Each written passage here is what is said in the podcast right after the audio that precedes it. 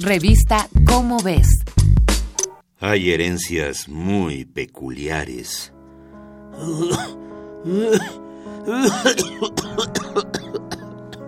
Ah, y a ti, Alucarda, te dejo mi bien más amado. Ay, ¿acaso es tu auto, tío? No, no, no.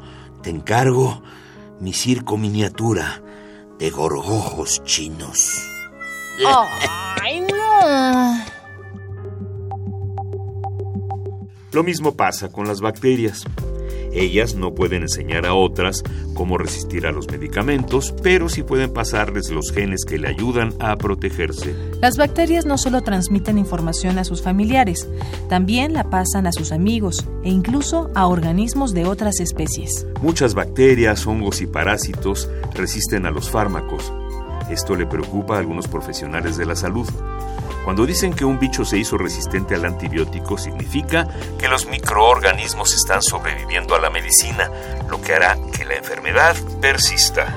Para la Organización Mundial de la Salud, este es uno de los problemas más graves que amenazan a la humanidad, pues estar indefensos es un riesgo.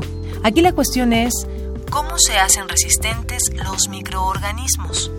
Una bacteria puede resistir de dos maneras.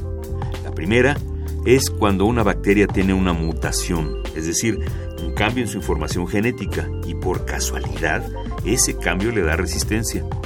Otra opción es que la resistencia se transfiera de un organismo a otro, así como si tuviera una U S B integrada. Aunque parece raro, la transferencia de material genético entre organismos es muy común. Si una bacteria madre le pasa células a sus hijas, se conoce como transferencia vertical y se da cuando una célula se divide y genera dos células idénticas. También existe la transferencia horizontal, en la que una célula donadora cede los genes a otra, aunque no sean parientes, nomás por pura buena onda.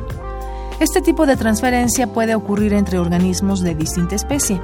Los genes que se transfieren vertical u horizontalmente no solo resisten a los antibióticos, sino que adquieren habilidades como tolerar otras sustancias tóxicas, sintetizar compuestos útiles o bien interactuar amablemente con el organismo infectado. A veces, la célula donadora de genes riega el material en el medio ambiente para que puedan aprovecharlos otras células. A este generoso proceso se le conoce como transformación. Son muchos los procesos que una bacteria realiza para adaptarse al entorno. Aún no podemos luchar contra estos mecanismos resistentes. Lo que sí podemos controlar es el consumo desmedido de antibióticos sin control. El camino es la búsqueda de nuevos antibióticos.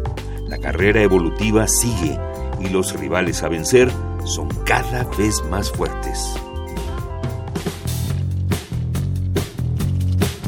Esta fue una coproducción de Radio UNAM y la Dirección General de Divulgación de la Ciencia de la UNAM, basada en el artículo El arma secreta de las bacterias, transferencia horizontal de genes, escrito por Paulina Estrada y José Antonio Ibarra García. Revista Cómo Ves.